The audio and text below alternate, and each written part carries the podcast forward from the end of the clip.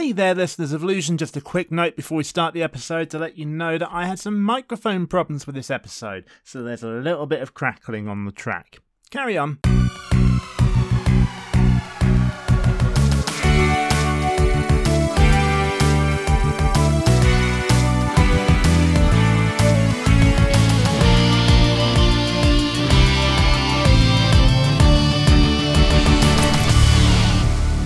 Welcome, listeners of Illusion, to the final episode of Series 3 of Temporal Discussion, the episode by episode Knightmare Retrospective podcast. I'm Martin Harder, and you, of course, are now in my debt. But then again, who is not?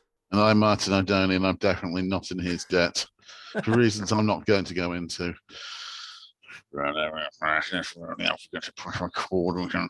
Let's lift the curtain. This is the second time we've recorded this today because I forgot to press record and I forgot to give Mr. O'Doney permission to record. In many ways, it's as much my fault as it is his. I'm not sure what those ways are, but Today we're looking at Series 3, Episode 16. It was the last episode of the series and was broadcast on December the 22nd, 1989. Most of us of a certain age will already remember what the number one single was, but for our younger listeners or those with a hazy memory, it was Do They Know It's Christmas by Band Aid 2.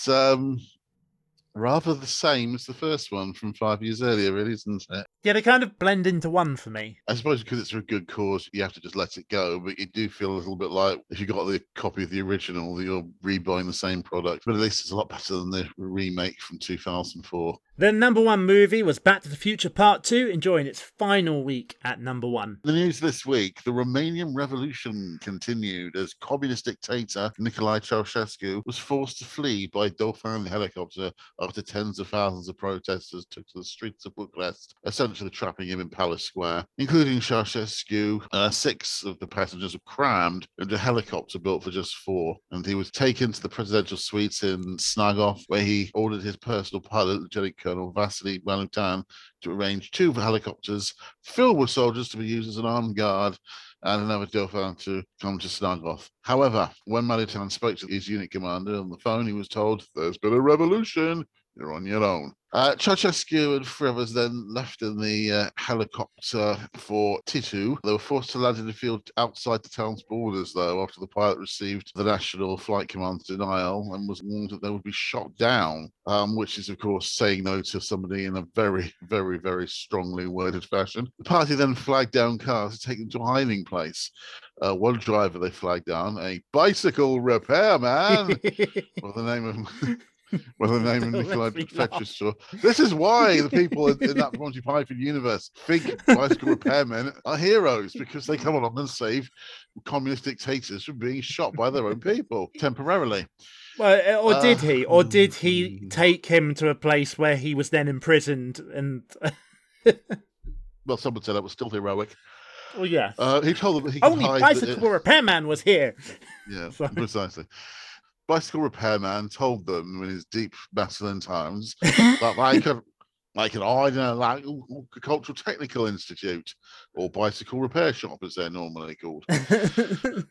Upon their arrival, the site's director guided them into a room and then locked the door firmly behind them. At this point, they were arrested and then transported to a local military compound where they were held captive until their trial. Ceausescu was later executed. so, actually, quite serious, even though we are laughing. People did die. I mean, it was a revolution after all. I do have a friend from Romania called Mara, and she insists that Ceausescu could be rough, but his leadership really wasn't that bad to live under. It's one of those ones where you may not get much freedom, but it has to be said, people were always provided for. There was always a minimum standard of living that um, suddenly it was taken away from everybody after he was gone. She felt that switching to capitalism ruined all the safety nets the country had. And in many ways, it turned the country into a bit of a cash cow for the European Union Hmm. So maybe this isn't such a happy story now. This wasn't the only revolution happening that week. It was 1989 after all. It was the biggest year for revolutions since about 1847. It was, and in Berlin, the Brandenburg Gate was reopened after almost 30 years, effectively ending the division between East and West Germany for good. Well, more between East and West Berlin, perhaps, than East and West Germany. Yeah. Um, we again, we're saying the um, the reunification of Germany um, is seen many ways, this is, this, is, there's a similar um, word of warning to this as there is with, with, the Romanian Revolution. Many people think of the reunification of Germany as a, as a wonderful moment, but you could be surprised with some of the people who weren't happy. Yeah, the neo Nazis, for one. Yeah, they weren't great about it. The ones who really couldn't stand it, though, were, believe it or not, the likes of Margaret Thatcher. She was warning very strongly against not allowing uh, East and West Germany to reunify. Um, she, she was terrified of it. You know, 80s conservative, neo Nazi, potato, potato. The people like Thatcher did know that a singular Germany right at the center of the European Union that was about to be formed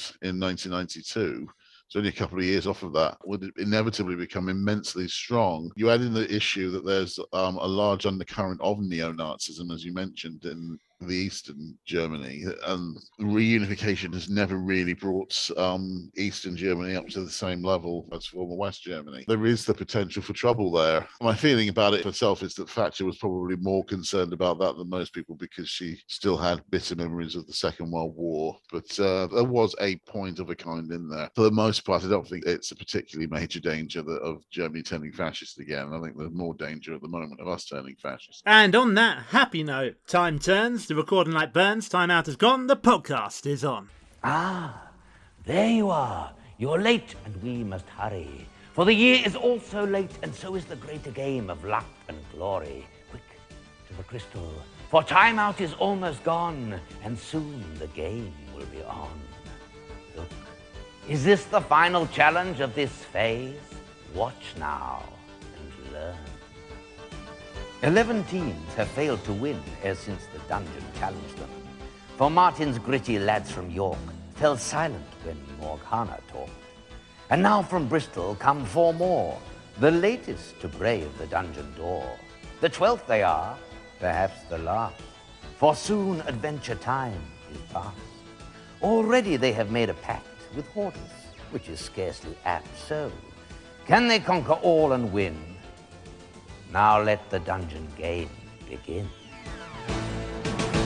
And this is the last time we will ever hear that title music, I fear. And it's also rather a special moment because it's the very last of the dungeon ditties as well. And it's not a very good one, especially for the special occasion They've made it as bad as ever. You said before that you thought it was the worst or one of the worst. I disagree. I mean, it's bad. Mm, you talked me around a little bit, didn't you? Um, I still think it's pretty abysmal, but I was going to give it two out of ten. After your defense, I was oh, maybe I'm being a bit rough. Um, I've, I've raised it to four out of ten. Yeah, it is bad. Yeah. It starts off with win and them for a start. They're not even trying to hide the fact that they're not rhyming that, no. York and Tort at least sounds like they're trying to rhyme, even if they're not quite making it. More and Door, last and past, both okay, but quite easy. Packed and apt.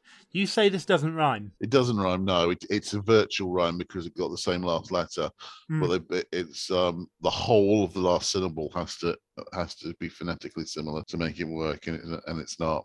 You wouldn't say it was close enough. No. Okay. Win and begin. Well, I mean, they must have used that one at least twenty times. So yeah, it's it's a rhyme. We we we we have to give it that. a bit tired, isn't it? And that's it for the Dungeon Ditties. I have to admit, I will miss talking about them. Yeah. It's not just because we get to hear the music in the background again. It is for me. I've genuinely enjoyed looking at them and picking them apart with you. And I think it's a shame that we're not going to get to do that anymore. I agree, especially as we're replacing it with Pickle reading out loud from a book, which isn't very exciting, is it? There is a small trinket inconveniently placed in this level which one desires. You will have no trouble recognizing it. It is a simple hourglass agree to collect it for one, and one will advance the offer of magic aid. Pick up where we left off, basically, with Christopher and his team, advisors James, Alex, and Tim from Bristol, our gallant heroes, agreeing to carry out a task for Hordriss. Uh, as, as we mentioned before, this is uh, an early prototype for the subquest that will be introduced in the next series. I think they have chosen a wiser location for doing business like this in season four that we got here. A ledge over a gigantic drop does seem rather a threatening place uh, to strike your bargain. Uh, do you agree to my bargain? No? Oh, really? Shove. they really are very much being browbeaten in the position they're currently in. Do you agree? James? Agree. I agree. You do, yes, very well. My gift to you is called speed. Make sure that you keep your side of the bargain. I will. Yes. Now you may proceed.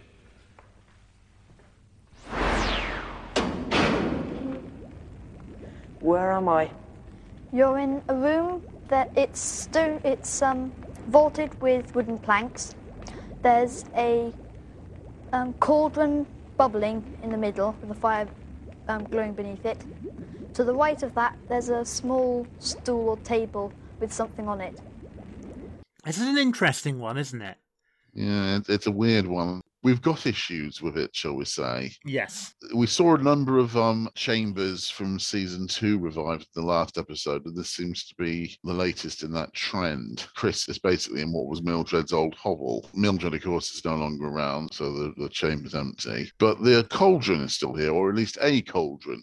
But it looks different. It looks much more cylindrical and, therefore much more strongly resembles a wellway. It's also very smooth. I don't like it. Yeah, it's, it's an uncomfortably smooth cauldron, rather featureless. Um, and the steam coming out of the top of it um, is animated Hmm. and looks like it's been animated. When there was steam or smoke in the first season, as far as we could tell, they actually used real smoke. Um, I think it was sort of it was overlaid on. You think it was actually used on site, but either way, it looked better than this does. I think they probably used the Blue Wellway. Had someone in there with like a beekeeper's smoker or something like that. Could be, yeah, it's possible. But it, that always looked better and more convincing because the, the smoke was moving around at random, whereas this smoke, it's basically two or three movements and then you're back to the first one again. I'm just not sure why they bothered making amendments to this chamber if they were only going to use it this once and they don't make it more convincing than it was a year earlier rather than less convincing. Wouldn't the scene have been more interesting if they'd had Mrs. Grimwald appear in it rather than nobody?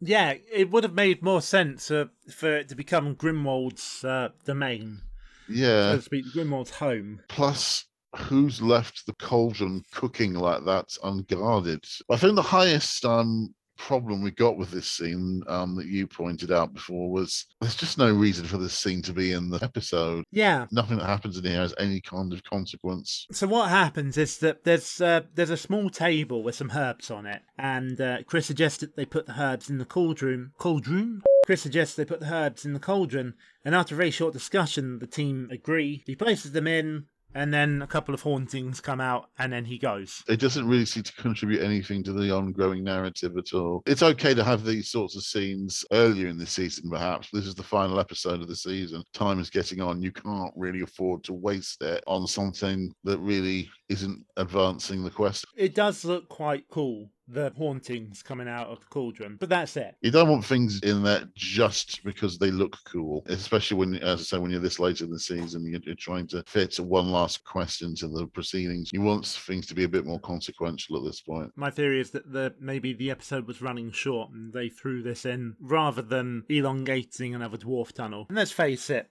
putting in a pointless scene is still better than just making the dwarf tunnels longer. I agree with that, yeah. Okay, what's on the table?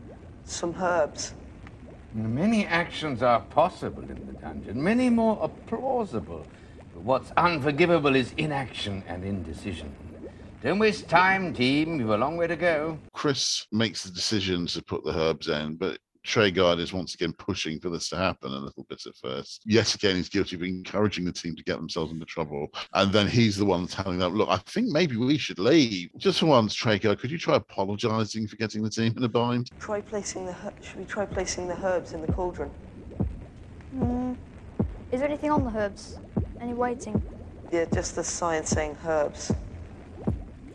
Um. Okay. Try. Hurry. Would be best. There's nothing else you can do. Okay. Try putting the herbs in the cauldron.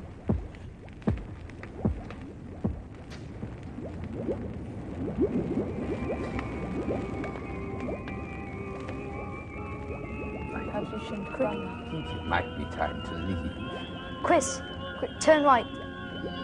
Walk, walk forwards. Keep going. Stop. Side steps to your left. Forwards. Run.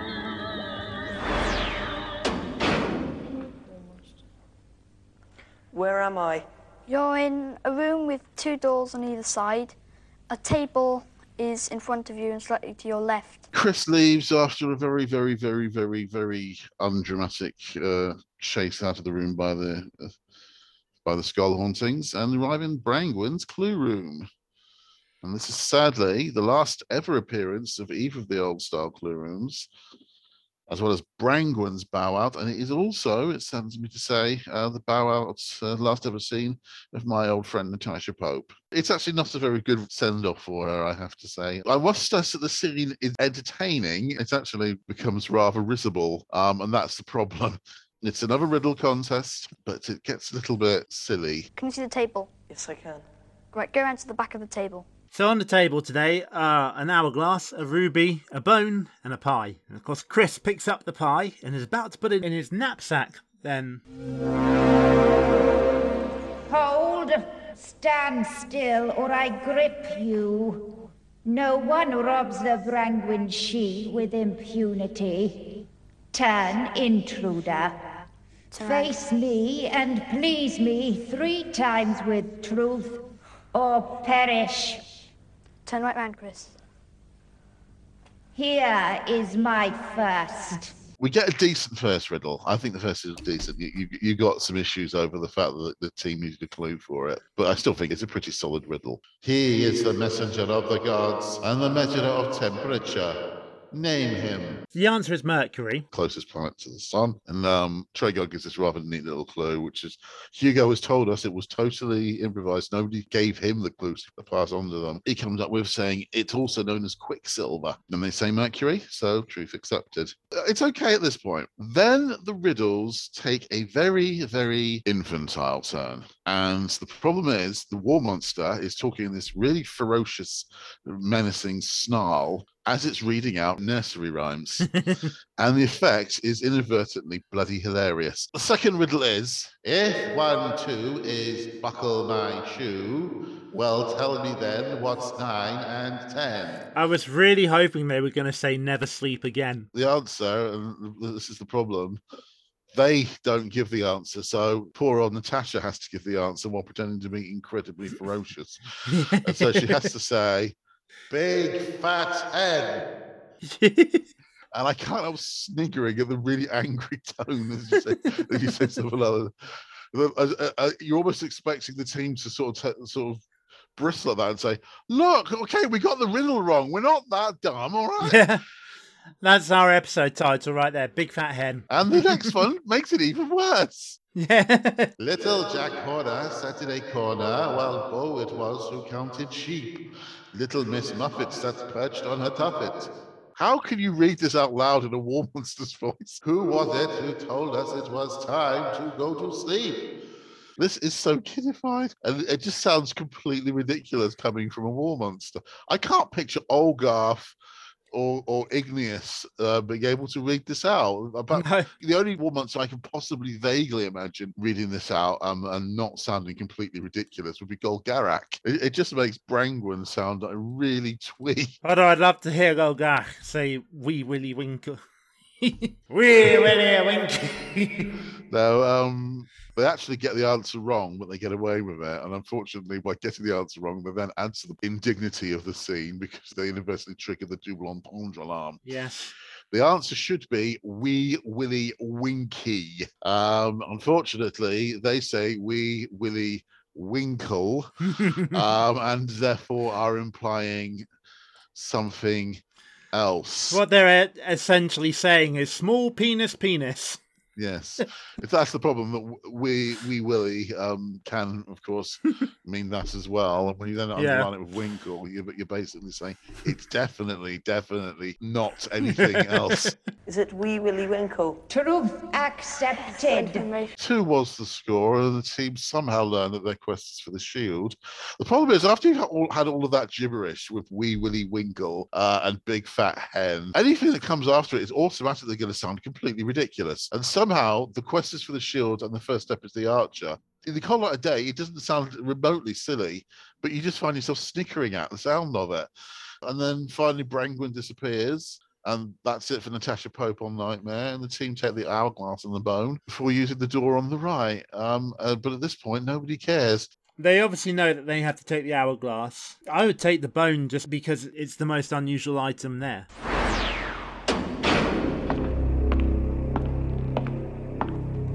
Okay, Chris, you're walking down a corridor with doors on each side.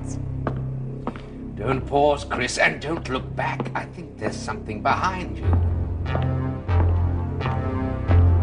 Okay, Chris, there's a big man with its um looks like a sort of fur shawl coming up from behind you. Doesn't look too friendly either. Chris is being followed through the dwarf tunnel by Mr. Grimwald. And in order to escape the ogre, the team decide to fast forward the footage. Spellcasting S P E E D.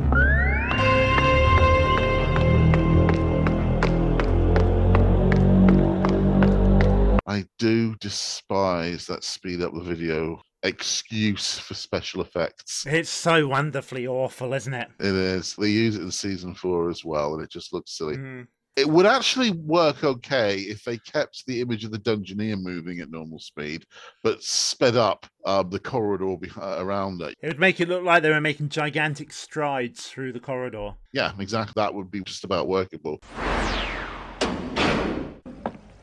Where am I? You're in a canyon with rocks on each side. There's a path leading through the canyon, and there's two figures at the end. And I think there's like a Well done, team. You seem to have escaped the ogre. Onward now, but keep to the path, whatever you do. Chris escapes into the Vale of Banburn. He does indeed escape into the Vale of Van Burn. And this is the last time we'll be able to have this argument. Yeah, that's why I'm making the most of it. I'd already actually agreed that it probably is Van Burn, but I'm just just for the sake of nostalgia, I'm I'm, I'm saying saying Van Burn again. Keep calm and say Vanburn. It's the- yeah, that's that's another one. Yeah, that's that's another one I might do. The two figures at the end of the valley disappear around the corner, and the team guide Chris down the path. I'm not sure who the two figures are. They're so distant. It, it could almost be. It has occurred to me at more than one occasion watching it that it could be a sort of early appearance of Sidriss, Audris's daughter, who uh, doesn't actually arrive until season six. One of them appears to be a goblin circling around the robed person, probably trying to attack or steal from or something. Um, the other person may be Hordriss.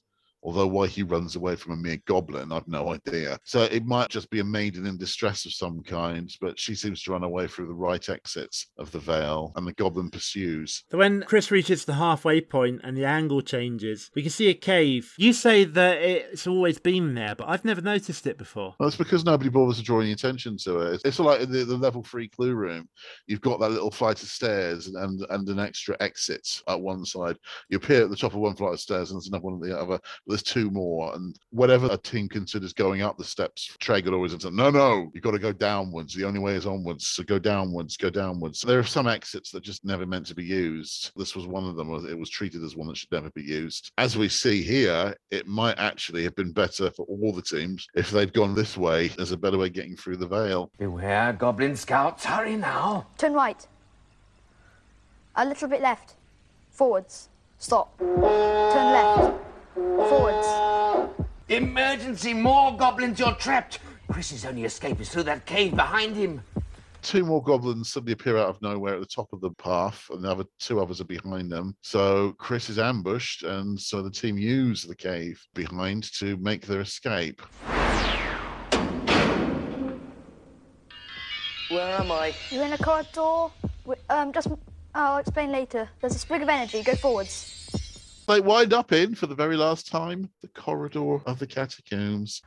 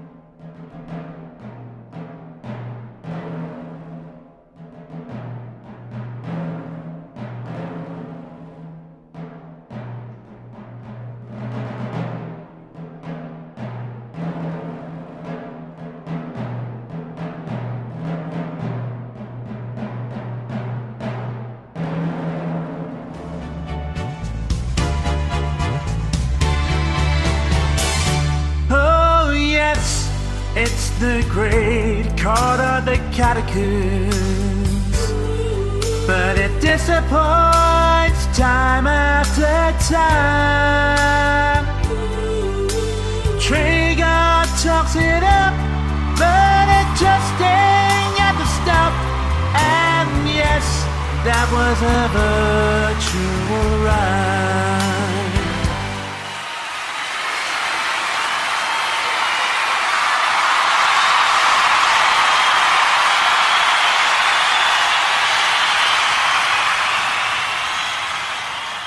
This is the final appearance of the corridor of the catacombs. Yes, very sad. It's a chamber which, despite us making fun of it regularly, has grown to become one of my favourites over the last couple of years. It's never used in a particularly great way, apart from when it has the skull coming up from under the floor, but it is very much a staple of classic Knightmare. It's one of the first things you think of when you think of old Knightmare. It is something that the quest almost always built around. So it has to be treated as a classic chamber simply because of how much it's used more than for what it actually is or for what threat it poses. In many ways, the way it's used here kind of sums it up. What Chris does is he emerges from the door on the near left side of the corridor, which is actually kind of unusual. Some goblins further up the, the corridor, clearly not really there, they're superimposed again, uh, and a sprig of energy directly in front of him, and then another door about two yards beyond that. So he grabs the energy, and in the same stride, he carries straight on towards the opposite door, and he's back in the veil.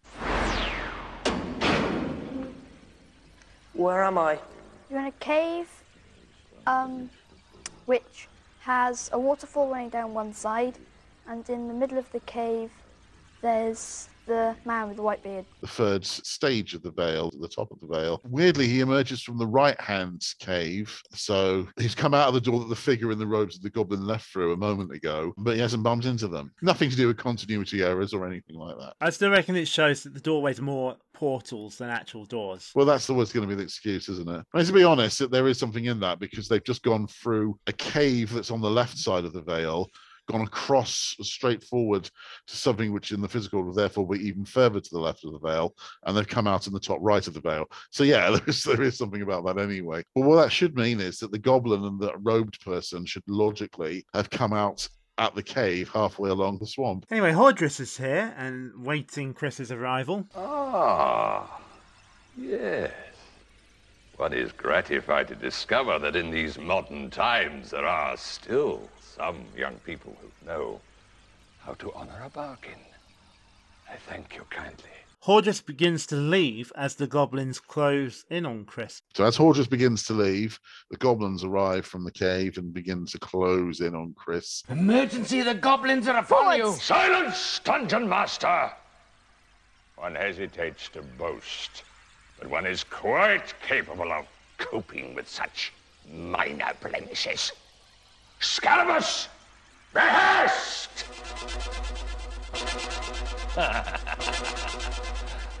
Most satisfying. There's actually a rare interaction between the dungeon master and the in-game character here, but I do love the Spock-like raised eyebrows from Treguard Yes. when he gets ordered to be quiet in his own castle. Up until this point, only Lilith or Mogdred have been able to say anything like that to him. Hmm. Now Hordriss is doing it as well. It's, it's very, very undignified for Treguard. I've decided I want to start a band called Scarabus Behest as well. Hordriss conjures up a sword haunting using the Scarabus Behest spell, and the goblins make a hasty retreat. If that figure, that rogue figure earlier, was him, this demonstrated there was no reason for him to run away. You are, of course, in my debt. But then who is not? oh, yes, by the way, the second step is the swimmer. Hordriss bids farewell and exits through the cave from which Chris emerged. The team guide Chris to the opposite cave. It would have been polite to the team to say thank you at that moment, or at least goodbye.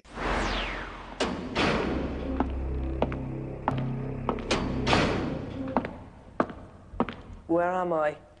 You're in a room which we can't see all of because there seems to be a wall which is split up into segments, and each segment has a letter on it.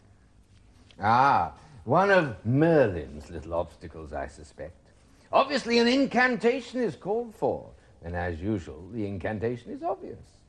The layer of car is just about recognisable as it's playing host to the wall grid puzzle today. As before, the scene is divided into nine squares. The top middle square is walled up and has the letter D on it. The entire middle row is walled up and has the letters I, L, and E respectively. And on the bottom row, the two corners are walled up with the letters H and S. After some time and a clue from Treguard, the team work out that it's an anagram of the word shield. Now, I hold my hands up and admit it took me an embarrassingly long time to actually work this out. Embarrassingly, yeah, really Yes. humiliatingly long time. They spell the word out, and as they do, the rest of the room is finally revealed. S. Oh, Try spell casting shield. You've got one already. H. H. I. E. L. B. Right, Chris. You're in a what's room? That, what's that done is it's revealed a massive pit in front of you. So what? A, big massive pit. pit. With four doors on either side of it, around it. Okay. Never liked the wall grid puzzles. Um, No, they slowed down things down quite a bit for, for no good reason, and they also used up a lot of the computer's processing power. I found There's a, the letters could take a while to respond to the team calling them out. Although to be fair, it wasn't too bad in this one. Also, um, once again, it's taken them a long time to figure out its shield that they're supposed to be doing. They've cleared the screen and they take a while to actually get moving as well. So the team is okay. I've certainly seen worse, but they do waste a lot of time meandering and overthinking. I think they're what Folly would call stodgy SIDs. yes. Stodgy Sid just fought and fought, but action did not favour. He went to the shop for hula hoops that could only find some quavers. That sounds like a better destiny than he deserved. That sounds like a better rhyme than than it might be. It does, yes. Where am I? You're in a room, there's a door to your right, a well in the room, and there's a witch. Oh, hello, dearie. Oh, he does look in a state, doesn't he? you breakfast us. Oh, you'll have to forgive my pet Festus, dearie. Everybody else does. Yeah, that's right, Festus. Yeah. Yeah, shut up. Anyway, dearie, you're not very intelligent, is my pet Festus. He may have two heads, but he's only got one brain. and that's no bigger than the size of a pea. Shut up, Festus! I've just criticised them, um, but they have in fact arrived at the wellway to level two. So, you know, give them a clap for that. And now, only one obstacle that stands between him and the wellway. It's Mrs. Grimwold and Festus. This scene has some interesting connotations that we will come to at the end of the scene. It's actually slightly poignant depending on how much you like Mrs. Grimwold. Slightly poignant and slightly dark, even for Knightmare. Yeah, the implications are pretty gloomy. Mrs. Grimwold tells Chris that he's going to have to buy some food off her if he wants to make it much further. Chris offers the bone, which he takes for Festus. She hands Chris the food, which gets knapsacked, and she tells him that the third step is the thrower. As Chris is guided into the well, Festus, get back, you stupid dog! Hey, Chris, Get back! forwards. Get, get, look, I'm not your dinner, you stupid dog! That's funny. Stop. Turn left. Forwards. Stop. Can you see? Alright, climb into the well.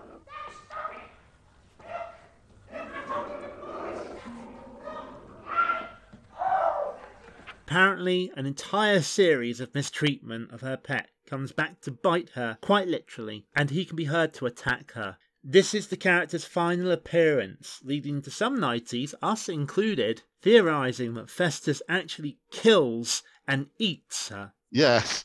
Um, the ogre reappears in season four, albeit with a full head of hair, and young Grimwold appears in season six. So the Grimwold's story carries on, but Mrs. G no longer seems to be part of it. She never appears again. Yeah, it does seem very likely that she did, in fact, die at this point. A bit myopic of Festus, because uh, he now has nobody to feed him. Maybe that's why we don't see Festus anymore. I think it was the right time to get rid of her, even though she's only in for one season. She was quite an entertaining character and very well played by Tom Karen. But scenes with Festus are really starting to grate by this point. There's always at least three shouts of "Shut up, Festus!" every time Festus is in the scene with her. The joke was good at first, but it did run its course. And yes, it, it was it was the right thing to get rid of her. I'm not sure it was intended to imply that Festus had killed her. I think that they might very well deliberately left it ambiguous. Um, if Tom Karen was available for another season, in all possibility, they might have kept Mrs. G on the cast for season four. But as far as I know, he wasn't going to be available the following year. I want to know what our listeners think. Is Mrs. Grimwold dead, or is she just on holiday or something? She's on extended sick leave. She's pining for the fjords. I think she was a worthy successor to Mildread, but not as interesting as Mildread. As unpredictable, perhaps. I would have been interested in seeing some more interactions between Mrs. Grimwold and other dungeon characters. That would have been more interesting, yeah. I, I certainly think you, you can see some potential with Mellisandre. There were some interesting exchanges between Mildread and uh, Gretel, and I actually think they were probably the most interesting moments Gretel had. We actually saw Audrey Jacobson demonstrate that she actually does have range if somebody would just give her something different to do. Meanwhile, Chris heads down the well into level two. And that's the last we'll see of those particular brands of Wellway. Although, as we said earlier, there are Wellways still in season four. They look really quite different.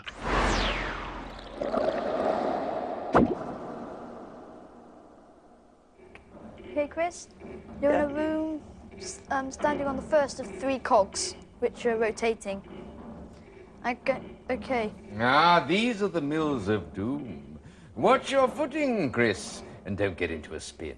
They land, and uh, rather differently, they do not land on the Spin Dizzy. The Spin Dizzy is done for the year. It will be back in a very modified form in season four, but this is the Mills of Doom, which are getting one final outing. Yeah, and that's a shame because I like the Mills of Doom. I mean, I know they're not a particularly great timing puzzle, but they look good. It looks quite threatening and, and relentless because it's got the machinery showing. One thing I like about the mills is that, unlike other chambers with big drops below them, you kind of get the feel that it is a big drop Yeah, in this one. yeah, definitely. The team deal with this simple timing puzzle really quite well, staying calm despite Chris's proximity to a rather malignant skull haunting. And they do the thing where, um, instead of waiting for the uh, teeth to meet, they kind of leap across the gap. Yeah. And that's a much more effective way of doing it. It speeds things up for one thing. We should check, in fact, but I think this may be the quickest ever Mills of Doom crossing. The one down thing about it is that um, they get away with a mistimed final step as they leave the chamber. And it's the one where they don't instruct Chris to leap this time. They just tell him to walk forward. And the cogtooth does seem to have turned beyond his path by the time he reaches the edge. But I'm also sure he's not the only Dungeoneer who's got away with that. Yeah, in the next series, spoilers, we do get a Dungeoneer that very definitely falls off the uh, place of choice. It's, back on the spin dizzy as, Yeah. as it becomes. Um, Yeah, you and, can, hear, um, you can hear his foot hit the floor. Yeah, I think it's it'll probably be about episode three of season four. Go. Where am I? You're in a room, you've just come to the door.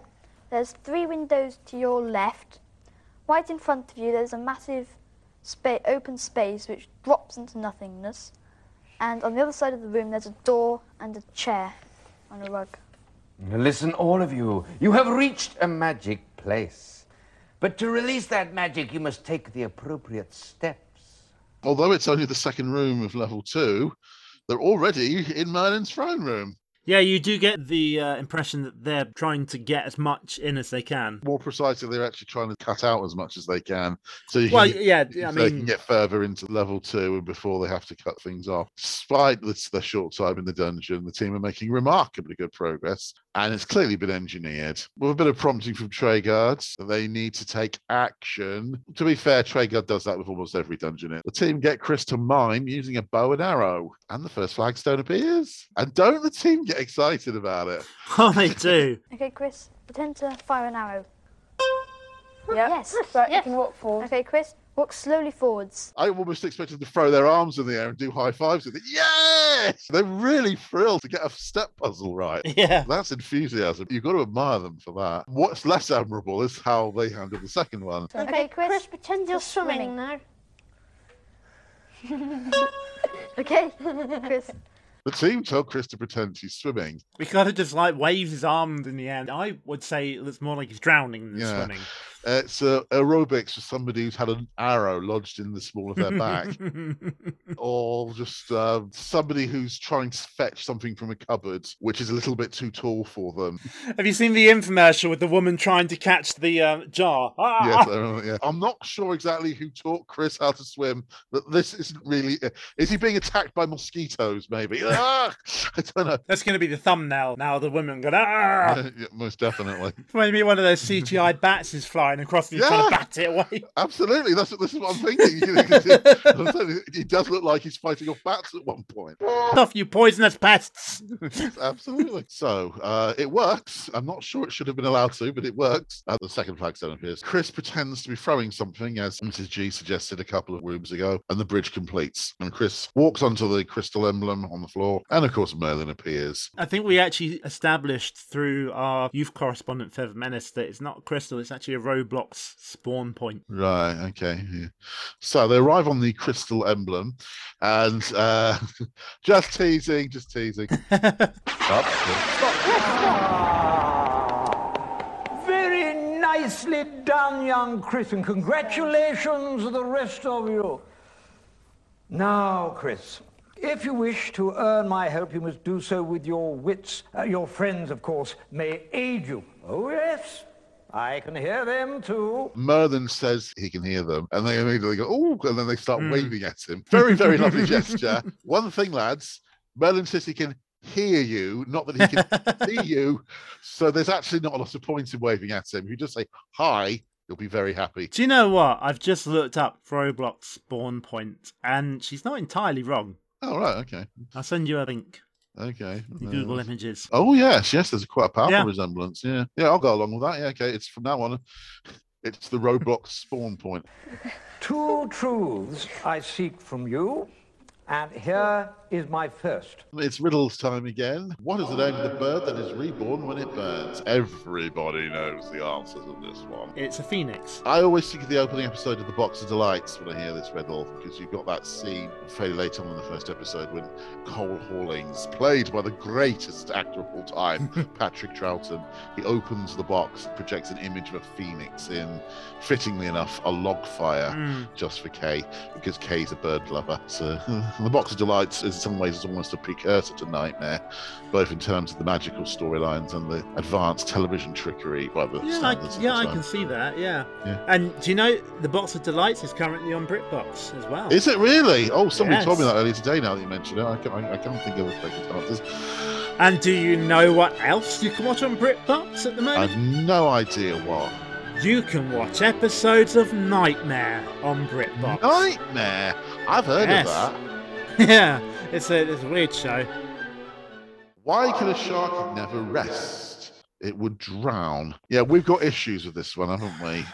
Well, It's sort of true, but um, it's, Yeah. it's made to sound like it's invariably true, and it actually isn't. there's like hundreds of different species of sharks, and this affects Yeah. a few of them. Yeah, a lot. Of, when people think of shark, they immediately think of Jaws, but there's actually only a very small number of the shark population of the world. Actually, is the same particular type Mm. as the one in Jaws, the tiger shark. Wasn't it a great white? I don't think it was. I think the great white would actually be quite a bit larger than the one in Jaws. No, I think there were two, wasn't there? The tiger shark was the one that they caught originally. The one that people called Jaws was a great white, I swear. Oh, okay. I think so, anyway. I'm not a fan of the Jaws films, so I don't watch them nearly enough to be able to remember. I have seen Jaws once. I am genuinely terrified of sharks. Proper full on phobia. My wife has a phobia of clowns, so we did this thing where we kind of pushed each other. She watched a clown film, I had to watch a shark film, blah blah blah. So we start off uh, Killer Clowns from Outer Space, and then I had to watch Deep Blue Sea, and then she had to watch the original It, and then I had to watch Jaws.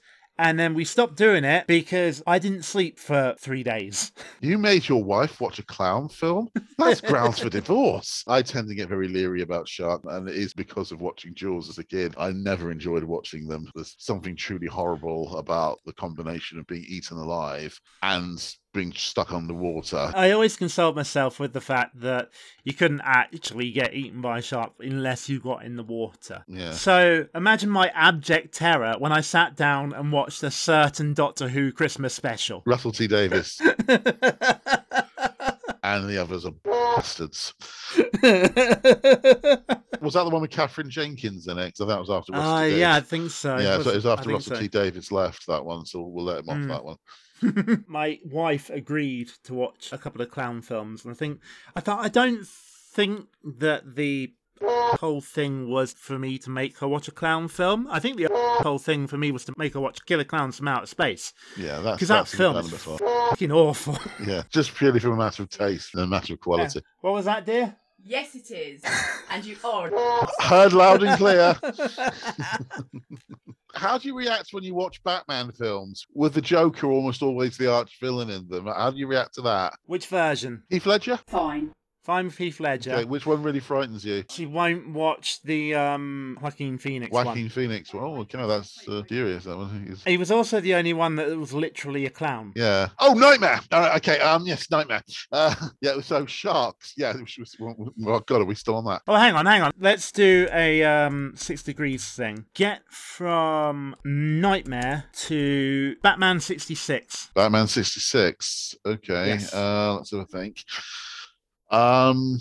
Almost certainly the best uh, person to start with would be John Woodnutt. You can connect him to any number of, of different programs from there. Uh, John Woodnutt appeared in Doctor Who, of course, who appeared in a few episodes of Doctor Who.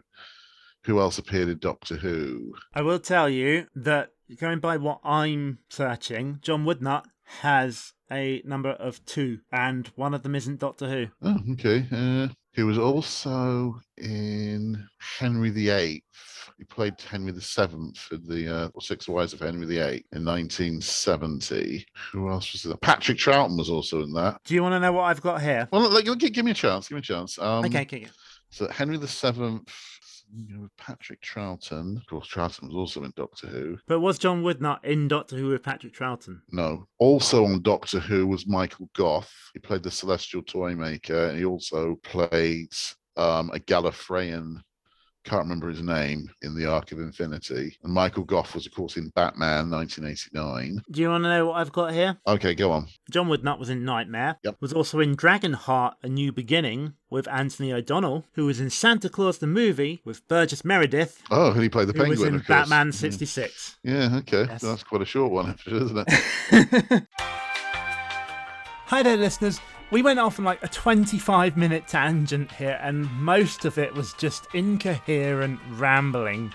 So I'm going to cut all that bit out, and we're going to pick it up around the point where we started making sense again.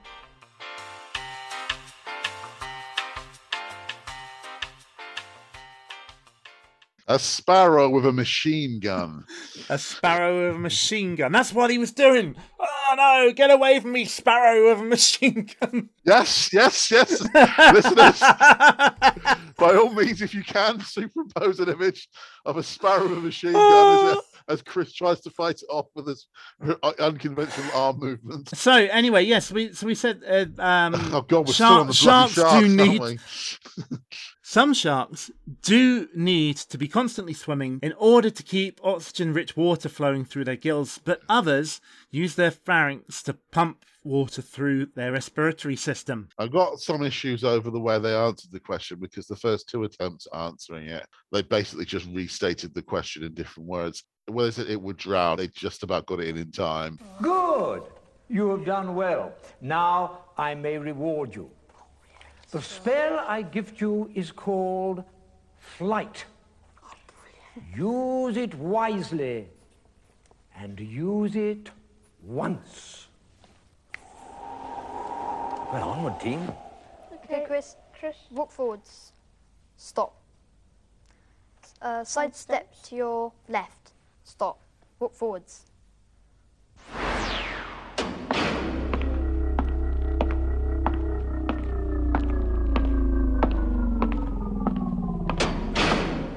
They arrive in a dwarf tunnel. Chris goes through the dwarf tunnel, and then the there's the background noise that you normally get with the dwarf tunnels distorts and slows down, as Hmm. sort of implying an engine suddenly going faulty and winding downwards, as if to signify the end of this current phase of the dungeon is near. What do you think it signifies? I think it signifies that the end of the current phase of the dungeon is near. Where am I? You're in a room. There's uh, some a staircase in front of you, and a door on the far wall to your right. Hello, listeners. We know some of you like to watch along with us whilst you're listening to the podcast. So, before we go any further, we just wanted to let you know there's a major epilepsy warning here from about now until the end of the programme.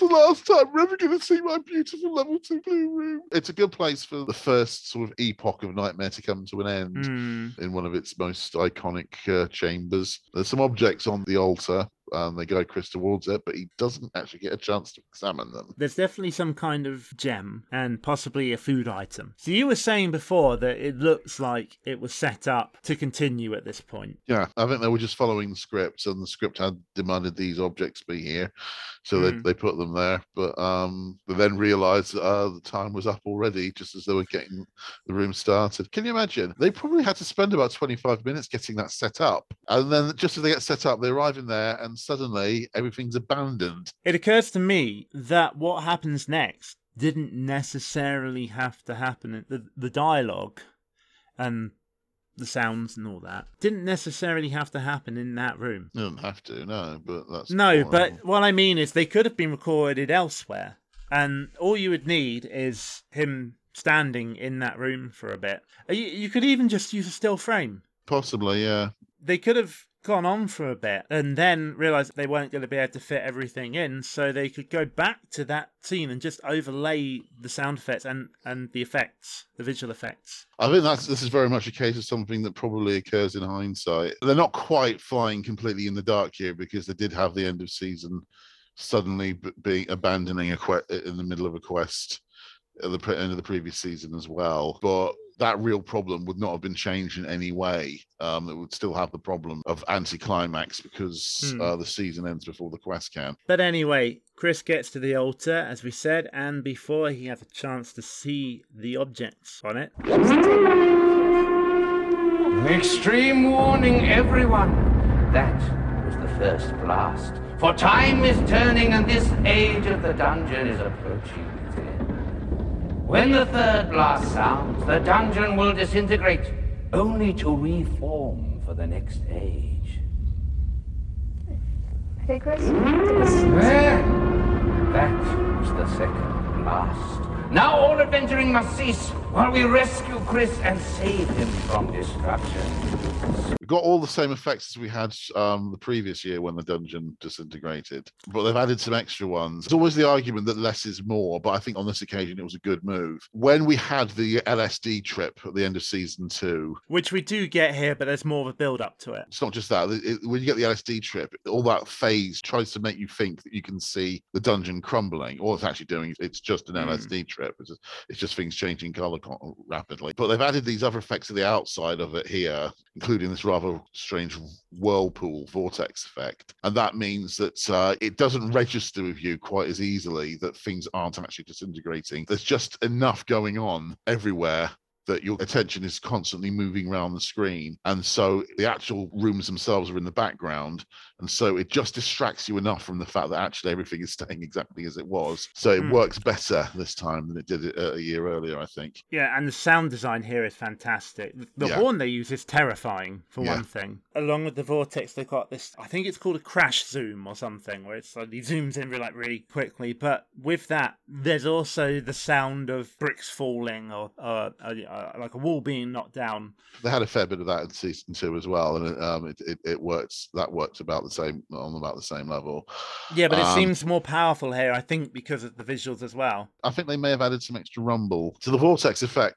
You call it in your notes uh, the rather cool vortex effect. They'd actually use it again at the end of season four, that vortex effect. And Pickle would refer to it as a 180 degree phase shift. As far as I can tell, that means that's a rather cool vortex effect, Master. So I said before that it was like the best way I could think to describe it was the um the ending of Evil Dead 2 or and the beginning of Army of Darkness.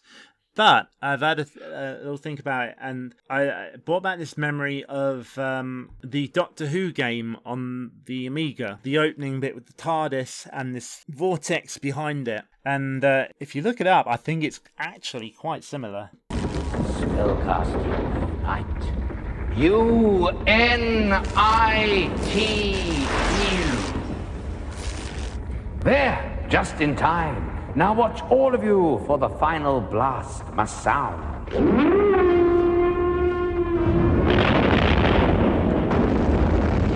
As the sparks literally begin to fly, Treguard transports Chris back to the antechamber. He tells the team to watch as the final blast sounds and hopes beyond hope that none of them are epileptic. One by one, we see iconic chambers dissolve into an LSD trip of destruction. The four door chamber, the level 2 clue room that Chris was only just standing in, and finally the lair of Carr. We're all gone. All gone, yes. And this time they really are all gone. Yes! As the sound of the destruction echoes through the antechamber, Treguard issues his final farewell of the season. As for you, well, I suppose you were never in any real danger. But then you didn't answer the challenge, did you? Perhaps you'll find the courage and wits to do so next time. And when will that come? Who knows? But one thing is certain.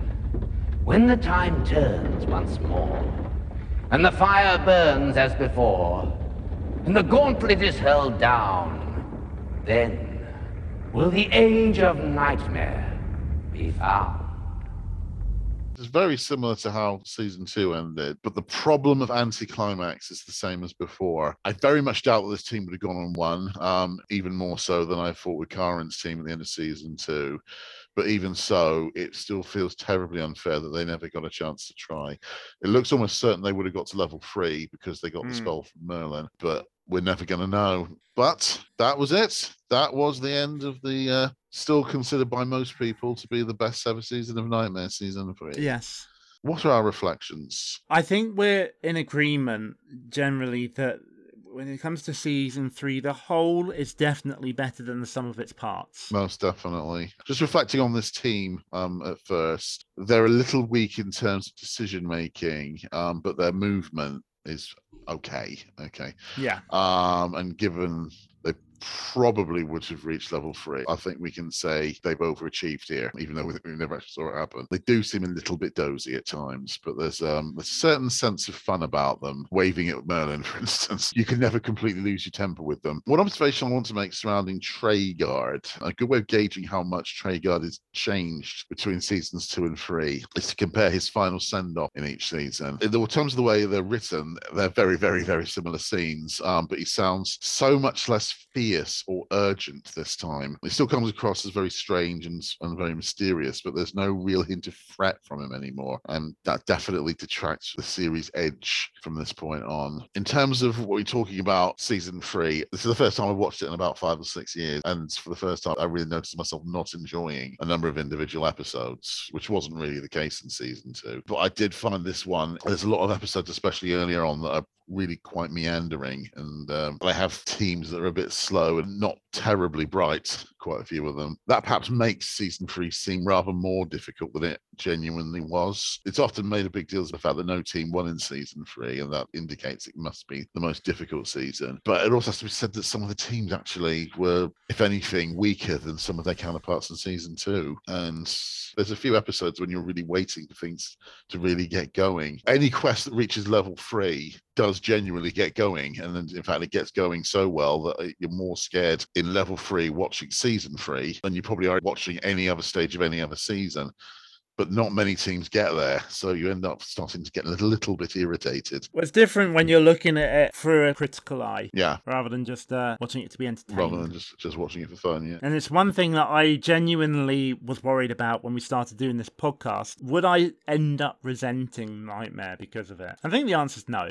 So far, anyway. I don't think there's any danger of that, but it's a danger of it colouring your memories. If you go through one episode every couple of weeks, like we're doing, the episode is the only thing that's present in your memory for quite some time. And so the flaws in it are going to be quite a lot more noticeable. You don't move straight on to the next episode after you've watched the, the one that you're going to comment on. Well, we never did that as kids either. As kids, it doesn't matter because when you're a kid, you're a lot more prone to fear than you are when, when you're in middle age. So it's not going to have the same problem there anyway. Let's move on to the bests and worsts. For instance, uh, what was your favourite team of the series? Probably purely because of the name, of course, Martin's team. I think they were the best team. I find Yorkshire teams are often amongst the um the ones who are least likely to be shy. They're a bit smart mouth even there, which is always good. They have the odd brain freeze, but overall they were probably the best side, and I think they would easily, without any hesitation, I think they would have won if they'd been in season two. Yeah, I agreed. They were one of the most entertaining teams. They were one of the most brainy teams, and it was Yeah. only really that one riddle that let them down. Yeah, I don't think the debate over whether it was fair will ever end. So yeah, I would agree with that. I would also say that Scott's team was good from a pure entertainment standpoint. Strictly from an entertainment standpoint. They weren't the best team, and I think Scott will agree to that. He says that he feels that history has been kind on his team, and part of that is because they did follow a really, really dire team. That did help them, yeah. Uh, part of it's based on the fact that Scott did actually come on the podcast and was an absolute delight to talk to and uh, talk to us about some of the stuff that no one else had actually said to us, like the fact that they actually died in the Lion's Head chamber and were given another chance. One of my favourite moments is when Scott gets his left and right mixed up and he walks into the wall and they add the sound effect. That's brilliant. And of course, he's got one of the most famous deaths in Knightmare history. That is actually quite a gallant death and quite a spectacular one, really. I do think he would have made it. The moment when he sidesteps the wrong way and crashes into the wall, that is um, Knightmare's stormtrooper hitting the head moment. yeah, he tells us he didn't actually walk into a wall. Well, he would say that, wouldn't he? exactly. Right, so, least favourite team. At the risk of sounding slightly sexist, there was an all girls team. I tried to defend them a bit, but um, I think we have to say they're not that bad, but they're still not a team you want to sit around the TV watching. Yeah, I did reevaluate my opinion on them and I agreed that I was too harsh on them. Yeah. Was it Kelly, uh, Emma, and Sarah and Tammy, wasn't it? Something like that. It's it's it's not the ones that were consumed by goblins in the level two uh, corridor. It was the other ones that got smashed up in the level one wellway room. Oh, yeah, with the crayon and the ogre. The crayon thing, yeah. They were not a good team. There wasn't an awful lot of personality to them either. Sorry, girls, it's just the truth. I still maintain that uh, Douglas's team is probably my worst team. Douglas, Richard, Derek, and Matthew from Weston-super-Mare. We need to make this clear now that um, it really is all change after this. It's goodbye to all the wall monsters from here. They would return in season five in the modified form of the blockers, but those have even less personality and an even more simplified role. We do get the Wailing Doors. You call them door monsters, but they're not wall monsters. No, but they've got a similar purpose. It's also goodbye to all but one of the dungeon chambers from the first three years, because from this point on, they start using photographs instead of uh, hand drawn chambers for the most part. There's a few hand drawn chambers in, in level three in season four, but apart from that, it's largely photographic backgrounds. Yeah, there's a heavily modified version of the Vale of Mogdred used as the place of choice. The Vale of Mogdred is sort of merged with the Spin Dizzy to create the place of choice at the start of quests, but that is only the barest bones of what the original chambers were and um, heavily, heavily modified. No more catacomb bites after this. No. One of the most spectacular monsters. There's no more stained glass window chamber. No more lion's head lasers. Pretty much all gone. There are clue rooms of a sort in season four, but they've got no resemblance at all to the ones we know. And the role of the wall monster in level one is actually taken up by a kind of dryad or tree troll. It's uh, quite a leap in terms of visuals. I actually quite like Oakley, though. I like Oakley because he's got the same voice as me, so I can. Uh, it's not very difficult really, to, when, when we're doing when we're cl- including him in an audio play. It's really, it's really easy for me to do an impression of him and make it and Mm. give the illusion of me being talented. Leaf mold, root and fen. There be a stranger in my clan. Favourite new chamber in the series, then? The third season, the Vale of Van Burn was very good.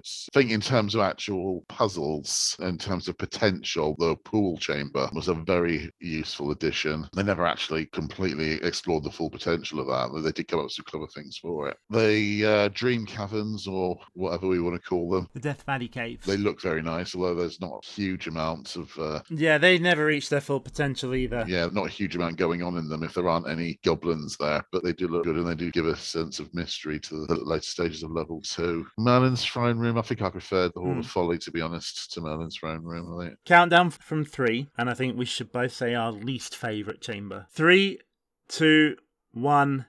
Dice, Dice room. room. The first time I saw it, it was like spectacular. Wow, that looks fantastic. And then the very next time you saw it, you realise that it's going to be the exactly the same animation each time. But also, it's green. It's like a Yahtzee board. Yeah, but it's just green. I mean, the Yahtzee board actually has more detail on it because you've got the grids. This Wait, hang on, hang on, is- this is hang on, hang on. green. One moment. You've got a green table on a green background. It's green. You've got a white dice, thank God. I, I always despair at some point that somebody's going to change it to a green dice. It's green. It's still green. It's green. Okay, it's green. Hang on. I mean, at least when you're playing Yahtzee, you get a nice cup with it, a nice little leather cup you can shake the dice in. You don't even get that here. The dice is just on its own, and the table is all green on a green background. It's green. Okay, it's green. It's still green. It doesn't matter what you find from that book. It's still going to be green. Okay, it's green. It's still going to be Was green. it- Yeah, it's going to be green. Okay, it's going to be green. Yeah. But I'm, I'm, I'm, I'm, I'm proving a point here. Right. So what I have here is a Dungeons and Dragons dice tray. Right. Yeah. So not not from a Yahtzee. What game. color is it? Black. It's green. It looks black on my screen. All right, it's starting to look green now. What's your point? You haven't proven anything to me. It's a giant dice tray. That's what it is. That's what the room is. It's a giant dice tray. It's giant No, Dungeons it's- and Dragons dice tray. It's and this one's green. It's trying to resemble a casino, but it's failing because even in a casino, not everything is green. I don't know why I'm arguing this. I hate the dice room. I hate it more because of you. Why are you defending it? I don't know. You're weird. So, favorite characters. New characters to, for Yes. this season. Um, I'd say Hordriss. Hordriss, definitely. Mrs. Grimwold is in the conversation, but we did start to find that she was starting to grate a little bit towards the end of the season. There was far more exploration of Hordriss, Hmm. and so you actually knew more about him. Well, that's the thing, you didn't. And that's what made him so intriguing. Yeah, it has to be said, the more we find out about him later on, the more of a buffoon he becomes. I think that's more to do with inconsistent writing rather than uh, familiarity breeding contempt. You learn there's different things about the way he behaves throughout the season, apart from the scene where she tries to sell to Scott the map. Mrs. Grimwold is basically just there to blood curdling hints about Festus. Oh, and it just occurred to me we're saying goodbye to Olaf. Yes, we are. That's the point. We actually forgot to Hmm. mention that earlier. I think it's more we're going to miss Tom Karen than actually Olaf specifically. Hordriss, Motley, Mellisandre, and Mr. Grimwold are the characters introduced this season who are carried over into next year. Merlin and Mogdred are also carried over for one more season, although it's only one more season. If you're a fan of John Woodnutt, again, it's a case of enjoying what he lasts because he gets rather less to do in the next season and then he's gone altogether. Morgana is not carried over because uh, Natasha Pope wasn't available. She's not carried over, but the costume But is. The costume is, and she's actually replaced by a more interesting and more complex sorceress in the shape of Malice. I do like that they don't recast the characters. Mm, I agree with that. I do find Malice a much more interesting character. That's why she was the central character in one of the audio plays. She's more fleshed out. Morgana is essentially a child, or at least childlike. I think she's just a plot device, to be perfectly honest. There's Hmm. so little exploration of her as a person that um she's basically just the big bad at the end of the story. It's kind of a shame because she does get the best kill. And that is a shame. It's one of the greatest all-time kills. But what would you say was the worst kill of the series? What's your least favourite death? I'm going to go with Cliffs actually. Going back to something we complained about at the time, which is they just weren't listening to what the dungeon character was saying to them. Their death feels harsh, yet also you find yourself thinking, can't you hear McGrew telling you to uncast the spell and he'll help you? That's right, yeah. Cliff was the one who couldn't push the cart and so got killed by haunting. Having basically handled the first two levels pretty well, there's a feeling that uh, you can't really tell whether this is the team being stupid or the production crew being ridiculously unfair on them. Um, the team that uh, the modified Lion's Head chamber, the team that fell um, from that, that was a pretty stupid death. Not noticing that you need to move diagonally forward um, is pretty embarrassing. I think that that scene is responsible for major misconception when people think back and they think about Knightmare. And you always get people, hey, remember Knightmare? And it's like, oh, yes, I remember that show. One team died in the very first room. I thought, no, they didn't. But they did die in the first room of the episode. It wasn't the first room of their quest. It was the first room of the episode. And that death is responsible, I think, for that misconception. I know about that urban myth. I, I actually don't think it's because of that. I think it's actually because of the thing we mentioned earlier about season four. That's a possibility with the guy falling off the place of choice, yeah. Um, in fact, well, it did fall off it, really, let's be honest. Some people have actually remembered that as being an actual death moment. The very first Knightmare website ever made on the internet, I can't remember the name of the guy who made it now, but he got comments on from visitors, and one of them actually did describe it as um, because that guy moved to America after season two, he didn't get to see anything after season two originally. And so other people would tell him about some of the things that happened in later seasons. And one of them was somebody actually said that um, one team actually just survived one room when they fell off the uh, the turning wheel, as they called it in the Place of Choice. They're probably lucky that that didn't happen, but it's not true. I think it's a good example of what they refer to as the Mandela effect. Yes, a lot of people end up remembering the same false memory. Just to explain for people who don't know, there are people who got very confused when Nelson Mandela died because they had very vivid memories of him actually dying in prison. And an awful lot of different people came to that same conclusion. There seems to be some kind of weird mass consciousness effect. It's also known as the Berenstain Bears effect. Yes. One chamber we have neglected to mention isn't a new chamber as such, but a modified chamber. Is the Serpent's Mouth. Yes, I'm afraid we're not going to be seeing that one either. And that is a shame because that is one of the all time great Knightmare locations. And it's also one of the best modifications of an existing chamber. Yeah, they did work that one out very cleverly. The whole environment of the quests is basically overhauled from here. And even the way the program is presented is now changed because Treguard gets an assistant as of the start of season four, so that he's got someone to explain the plot to for the benefit of the audience. A very polarizing addition. Yeah, it has to be said it is a bit of a superfluous addition because the Treguard already has to explain the plot to the teams. I don't dislike Pickle. I agree that I don't think he was needed. I wouldn't mind Pickle if he was another dungeon character. I will say that. The Great Hall is already crowded enough. Okay, well, this has actually been our longest episode for quite some time. We'll be taking a break for a few weeks to catch up on our academic work and so I can catch up on some editing. But whilst we do so, we'll be bringing you several inter-season specials, including the Knightmare audio series, and hopefully I'll finally finish editing the interview we did with Knightmare creator Tim Child. So you guys have got that to look forward to, and believe me, it's an excellent interview. Yeah. Uh, just to say, um, the Knightmare audio series, it's not made by the Duntone players. I know an awful lot of the actors in both teams are actually the same people, but it's a different concept, the Knightmare audio series. Duntone players, it's plays featuring characters from Knightmare. The Knightmare audio series actually parodies the gameplay from Knightmare. And parody is very much the key word. And in the meantime, if you've done all that and you've listened to all the Knightmare audio series, you can also follow us on Twitter. We're at Knightmare Pod. If you want to support the podcast, we're also Knightmare Pod on Patreon. Speaking of Patreon, here's a shout out to Keepers of the Book of Quests, Peter Polsford, David N. Rabbit, and our newest supporter, Paul McIntosh. Advisors Benjamin Bloom, Peter Sidon, David Thompson, and Stephen Whelan. And Dungeoneer Peter Courage. I hope that's the right way to pronounce Courage, by the way. I've never checked. Support us on Patreon at Dungeoneer level or above to get your name mentioned in the podcast, higher level perks, also receive merchandise, have access to exclusive episodes, and if you pledge as a keeper of Book of Quests, we'll even offer you the chance to be a guest on the podcast. Our website is knightmarepod.co.uk. And I keep forgetting to add this in, so I'm going to put this in now. If you're interested in using some of our jingles as ringtones, they are available on the Zedge app. Just download the app on either Android or iPhone and search for Temporal Discussion. If you're looking for other Temporal Discussion merchandise, including t shirts, stickers, and other products, including uh, specially laced condoms with our logo right on the tip. It's at knightmarepod.redbubble.com. You might want to edit out part of that. So it should be Yeah, just the idea of laced condoms. Um, they were all the rage in Blackadder's time. It implies that you're actually putting a needle into a condom. That doesn't sound like the best idea. Well, we've learned the hard way, haven't we? Literally. You're leaving this bit in, aren't you? There was this old uh, TV advert talking about safe sex, and like, this bloke was showing off like this old style condom that he called Geronimo. Geronimo, yes, Yeah. we called it Geronimo. It was like it was like I just don't understand why young people today don't like using condoms. There was a line he said. What? Was, I was like getting in the bath with your socks on. So, yeah. Once again, we're now in a position where whatever we say next is just going to sound completely ridiculous. You can email us at podcast at knightmarepod.co.uk. And just keep telling yourself, It was only season three. Wasn't it?